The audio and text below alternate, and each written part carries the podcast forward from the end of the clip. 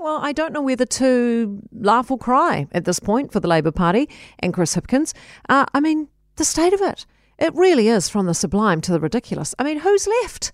Who around that cabinet table is capable enough to seriously manage all the portfolios of the other ministers who are just dropping like flies? It's a shambles.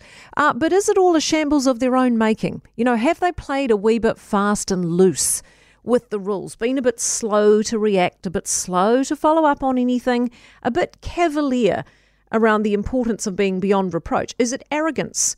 Is it incompetence? I mean, the PM sounded absolutely fed up with Michael Wood yesterday, and I'm not surprised. I mean, Wood hung him right out to dry. How you can claim to be so busy and so important that you don't run a ruler over your potential personal conflicts of interest is beyond me, especially when you've already been in the gun for conflict of interest. I mean, how do you take that long to clarify any other conflicts of interest? I initially defended Wood as being probably just a decent guy who'd stuffed up, but now I'm not so sure. Is he decent or reckless or arrogant or both of those things? But imagine being Chippy right now, week after week after week, distractions and implosions in your own party, in your own cabinet that keep undermining what your government's trying to do. I mean, don't get me wrong, what this government's trying to do is nothing short of disastrous at the moment anyway, but this is a major distraction that Hipkins doesn't need. And he sounded angry, didn't he, yesterday, and over it.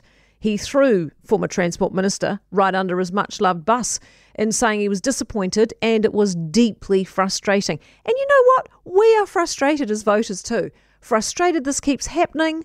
Frustrated that this clown show is still bumbling along, unable to follow its own rules, unable to discern what's appropriate or not appropriate. I mean, it's laughable. But as I said before, do we laugh or do we cry? I mean, they're a joke, but the tragedy is many New Zealanders still take them seriously.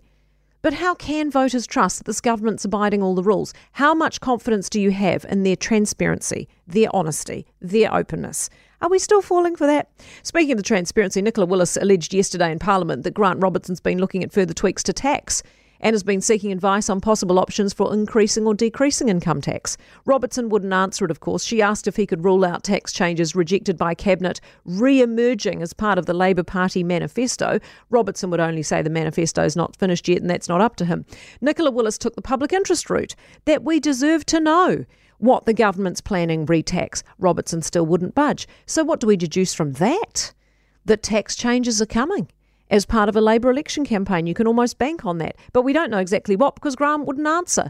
What we should be working out by now as voters is how much we trust this government, how much we trust what they do with our hard-earned money, and whether they can actually get their act together in a cohesive way between now and October. Hawkesby. For more from Early Edition with Kate Hawkesby, listen live to Newstalk ZB from 5 a.m. weekdays or follow the podcast on iHeartRadio.